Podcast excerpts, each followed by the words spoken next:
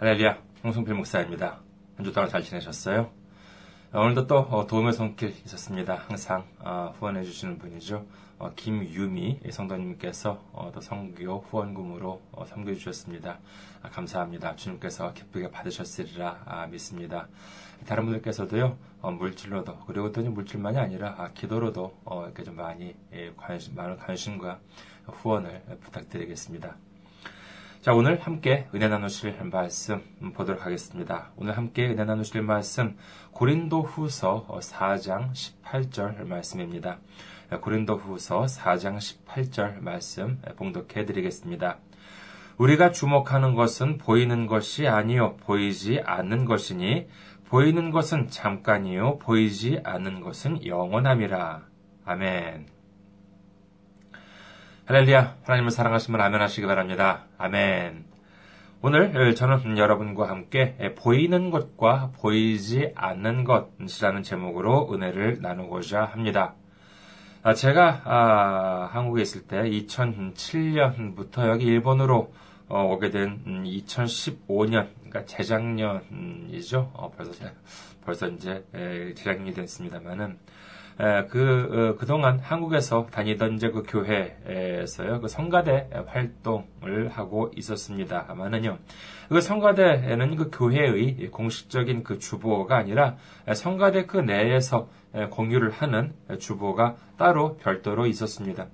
저도 그 주보 제작을 이제 하게 됐었습니다만은요, 그 성가대 그 주보 이름이 참 좋았습니다. 아, 이름이 뭐냐면 바로 기대였습니다. 아, 그래서 저희들끼리는요 주보라고 하면 헷갈리니까 아, 성가대구 주보는 그 주보라는 말 대신에 기대지 이렇게 제목을 따서 기대지 이제 그렇게 부르기도 했었습니다.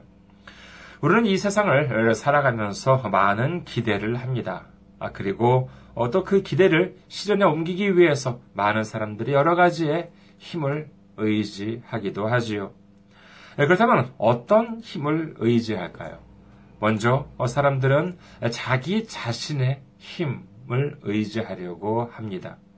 세상 사람들은 흔히들 하늘은 스스로 돕는 자를 돕는다고 하죠. 또는 지성이면 감천이다. 라고도 합니다. 무슨 일이든지 자신이 노력을 해야지. 자기는 아무런 노력도 안 하면서 어떻게 일이 잘 되기를 바라느냐. 아니면 또 어떻게 성공을 바랄 수 있겠느냐. 라고 어, 하면서 정말 열심히 노력해라. 아, 그러면 마침내 그 노력이 열매를 맺을 것이다.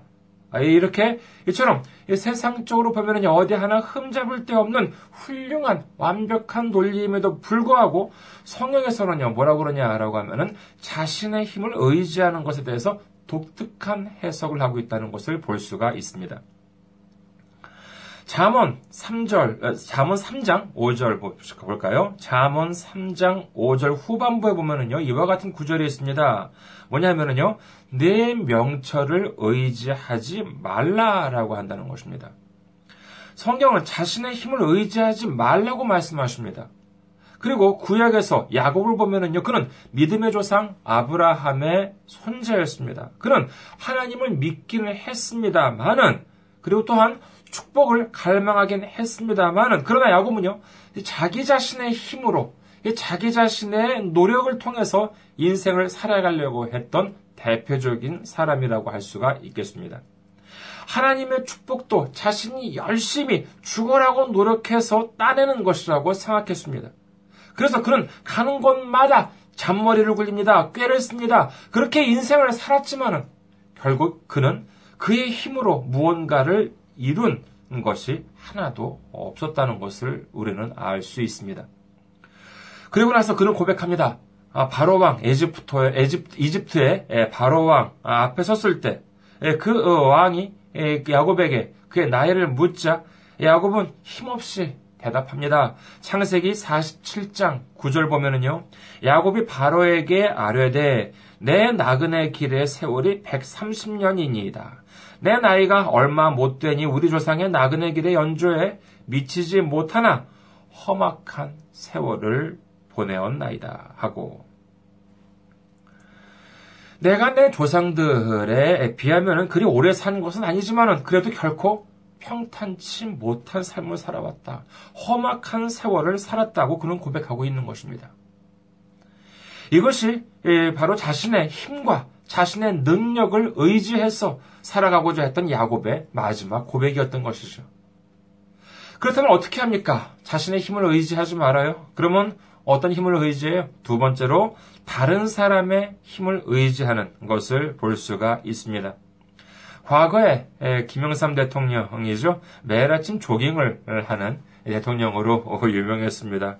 아, 제 기억으로는 미국의 카터 대통령도 조깅을 했던 것 같았습니다만은 이 김영삼 대통령이 했던 말 중에서 이제 유명한 말이 뭐냐라고 하면은 그것은 바로 머리는 빌려도 건강은 못 빌린다. 라고 하는 말이었습니다. 그렇기 때문에 자신의 건강 관리라고 하는 것이 중요하다는 뜻이겠습니다만은요. 이것을 뒤집어 보면은요. 건강은 못 빌려도 사람의 머리는 빌릴 수 있다라고 하는 뜻이 되겠죠. 이처럼 우리가 살아가면서 다른 사람의 머리나 또는 다른 사람의 능력, 다른 사람의 힘을 의지할 수도 있겠습니다.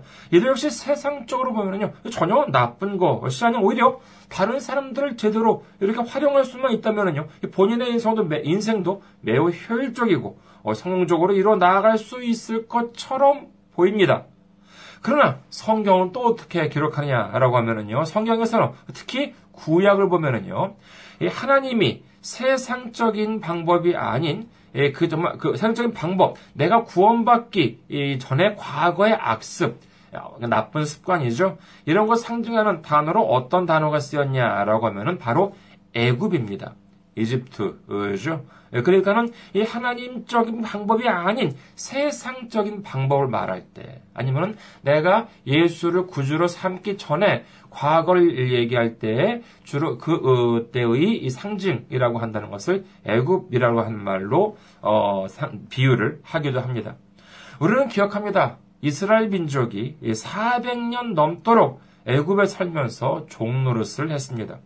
그러나 하나님께서 이 모세를 보내셔서 이 열 가지 재앙을 일으킴으로 말미암아 마침내 아브라함의 자손 이스라엘 민족을 애굽에서 이끌어냅니다. 이제 종사를 하고 있던 애굽에서 탈출한 그들은요 더 이상 노예가 아닙니다. 자유인입니다. 어디 그뿐인가요? 이제 하나님의 민족, 정말 하나님으로부터 선택을 받은 민족으로서 젖과 꿀이 흐르는 가나안 땅에서 하나님의 은혜 속에 새로운 자주적인 국가를 건설할 수 있는 축복을 받은 것입니다. 이것이 얼마나 놀라운 축복입니까? 그런데 그들의 모습은 어땠습니까? 무슨 어려운 일이 일어나기만 하면 어떻게 해요? 출국기 16장 3절에 보면은요. 이스라엘 자손이 그들에게 이르되 우리가 애굽 땅에서 고기 가마 곁에 앉아 있던 때의 떡을 어, 고기 가마 곁에 앉아 있던 때와 떡을 배불리 먹던 때 여호와의 손에 죽었더라면 좋았을 것을 너희가 이 광야로 우리를 인도해내요. 이 온 회중이 줄여 죽게 하는도다. 민수기 11장 5절에서 6절 을 보면은요.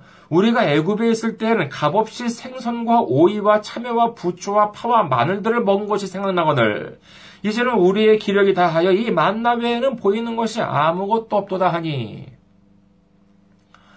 아니 하나님이 크나큰 축복을 주시기 위해서 하나님의 놀라운 역사로 말미암아 그 지긋지긋한 종살이를 끝내고 끝나게 하고 해방시켜 주셨는데 탈출하게끔 만들어 주셨는데 뭐요? 고기 가마 곁에 앉아 있었던 때가 생각나요?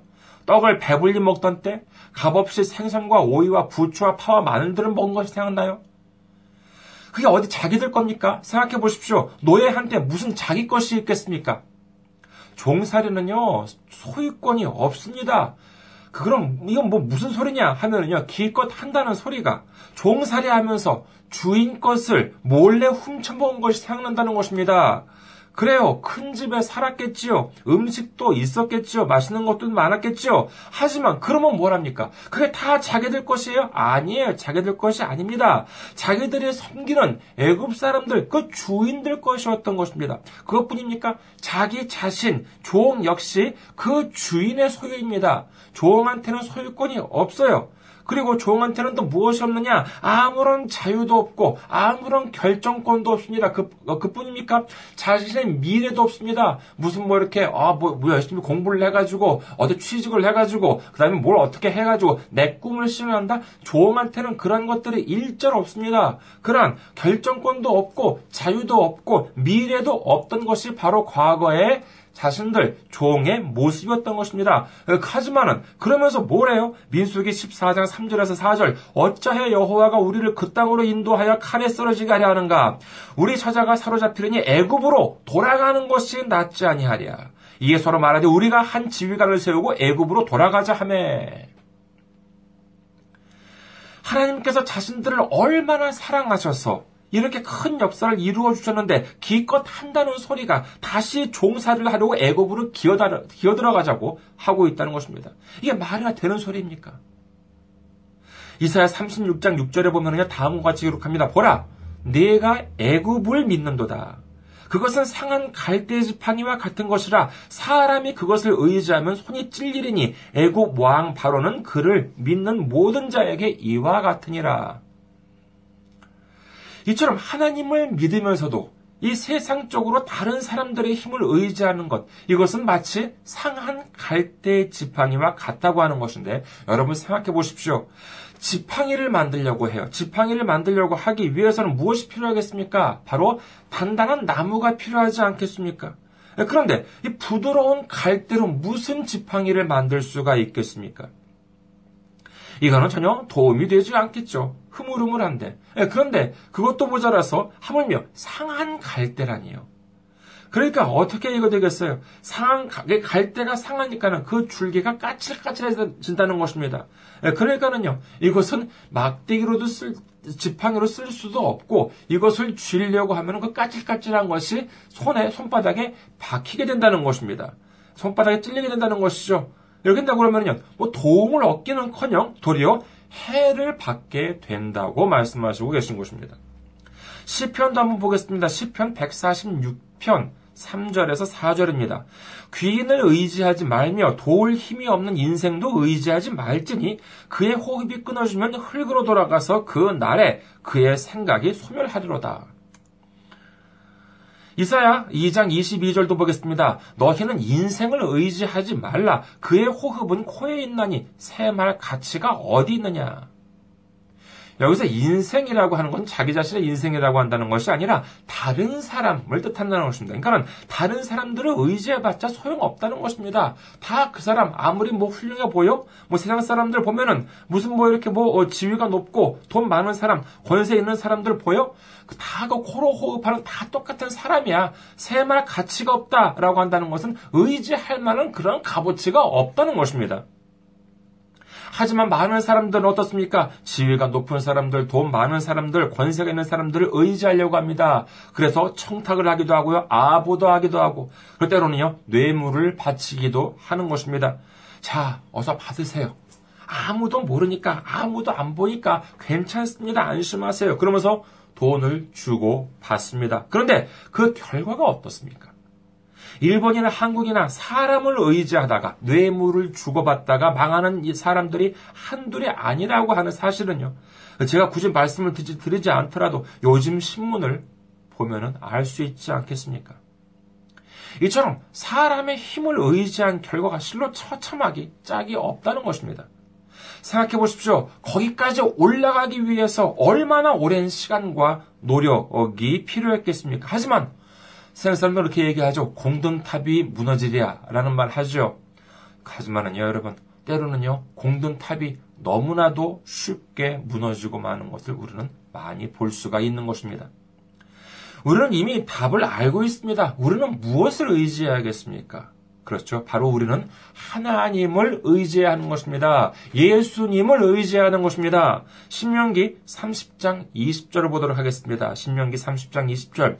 내 하나님 여호와를 사랑하고 그의 말씀을 청종하며 또 그를 의지하라.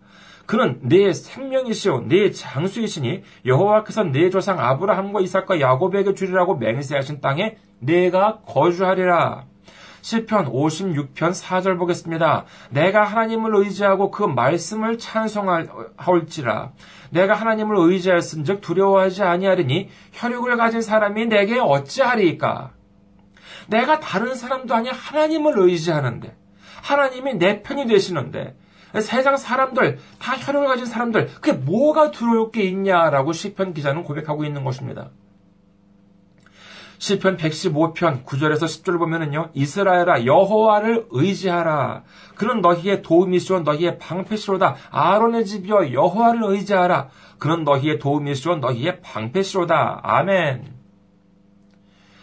이처럼 성경에서는요. 너 스스로의 힘을 의지하지 말고 세상 사람들을 의지하지 말고 오로지 하나님을 의지하라.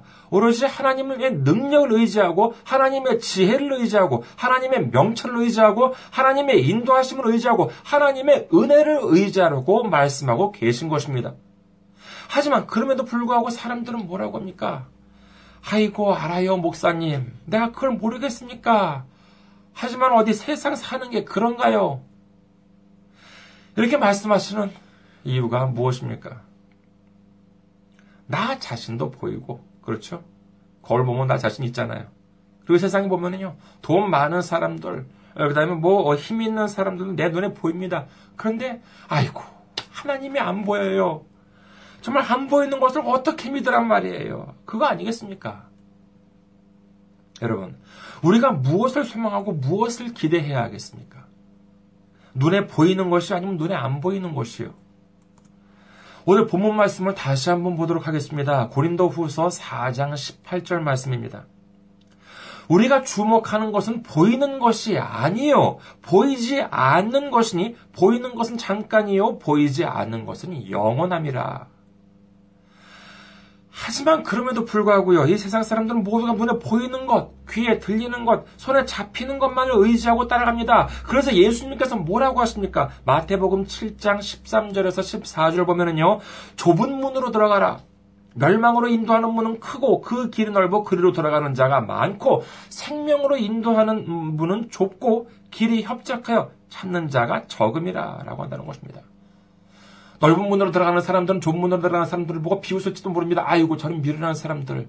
왜 저렇게 보이는 곳을 믿는, 믿어야지? 왜 안 보이는 곳을 믿고 저렇게 고생을 해? 이렇게 할 거 아니겠습니까?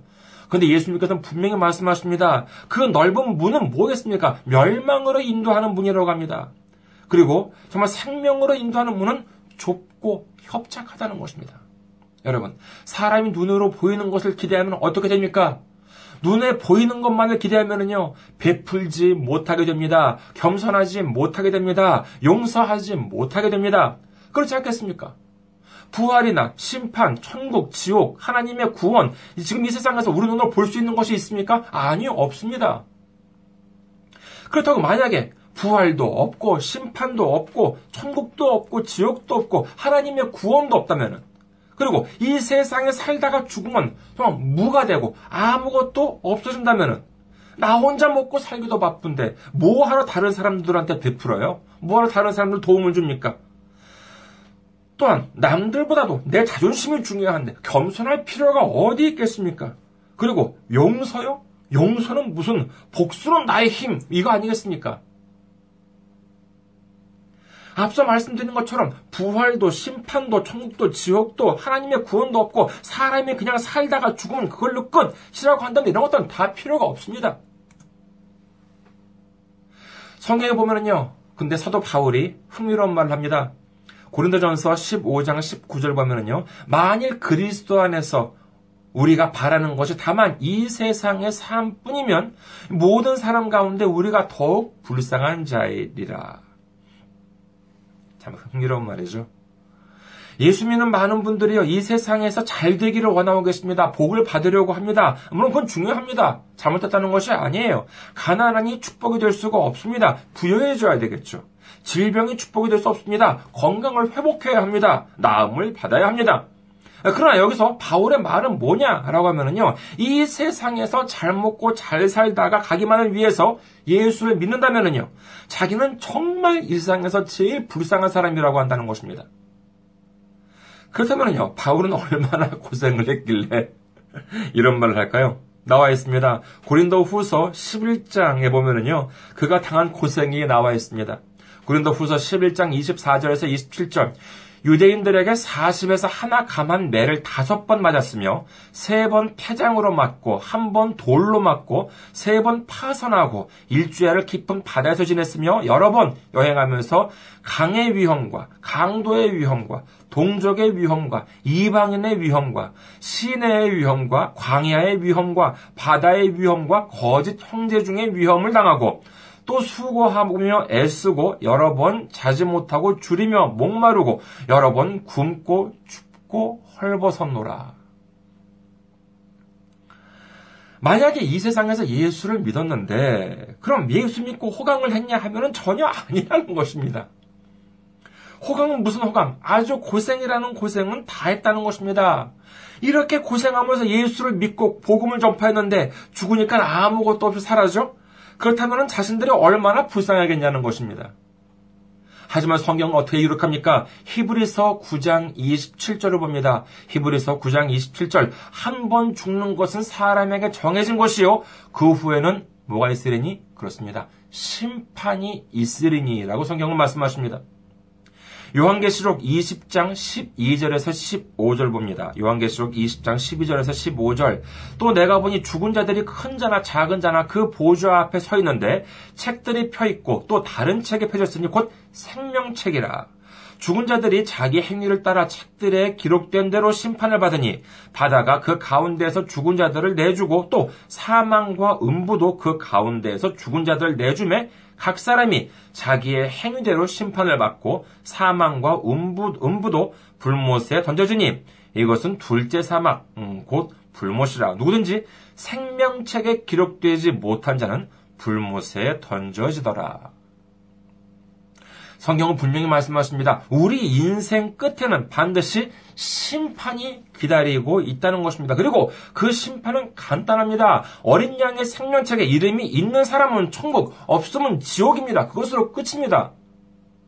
이 사실을 바울은 확실히 알고 있었기 때문에 당당할 수가 있었습니다. 복음을 전하기 위해서 예수님을 알리기 위해서 주님의 십자가를 붙들고 그렇게 어려움을 많이 겪은 바울은요 체포되어서 포성줄로 묶인 상황에서 그렇기 때문에 확신에 차 있습니다. 사도행전 26장 29절을 보면은요 바울이 이르되 말이 적으나 많으나 당신뿐 아니라 오늘 내 말을 듣는 모든 사람도 다 이렇게 결박된 것 외에는 나와 같이 되기를 하나님께 원하나이다 하니라.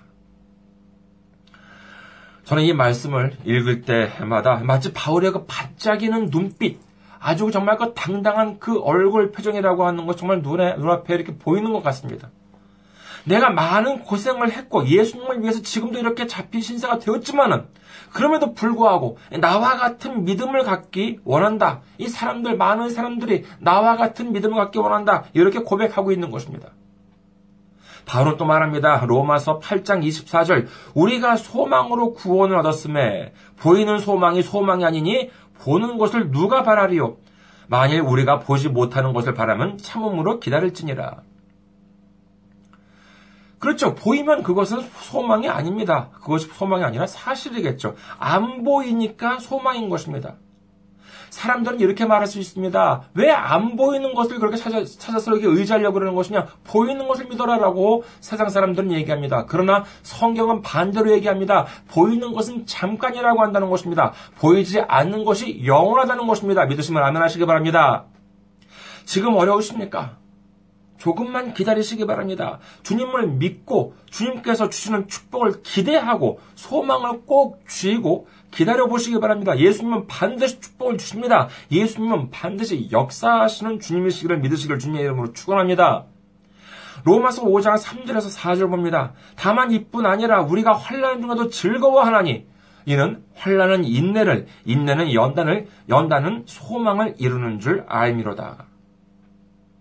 이것이 바로 보이지 않는 것을 믿는 우리들의 힘인 것입니다. 로마서 8장 28절 우리가 알거니와 하나님을 사랑하는 자 곧 그의 뜻대로 부르심을 입은 자들에게는 모든 것이 합력하여 선을 이루느니라. 아멘.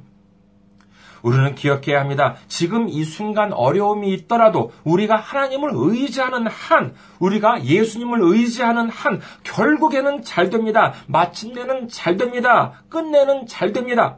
그 사실은 절대로 변함이 없다는 것을 믿으시기를 주님의 이름으로 축원합니다. 우리에게는 소망이 있습니다. 소망이 있기 때문에 기대할 수 있는 것입니다. 오늘 본문 말씀처럼 보이는 것은 잠깐이지만 보이지 않는 것은 영원한 것입니다. 우리 모두 주님을 믿고 신뢰하고 의지하고 주님께 소망을 두고 주님으로부터 넘치도록 축복을 받는 우리 모두가 되시기를 주님의 이름으로 축원합니다. 감사합니다. 한 주 동안 건강하시고 승리하시고 다음 주에 뵙도록 하겠습니다. 안녕히 계세요.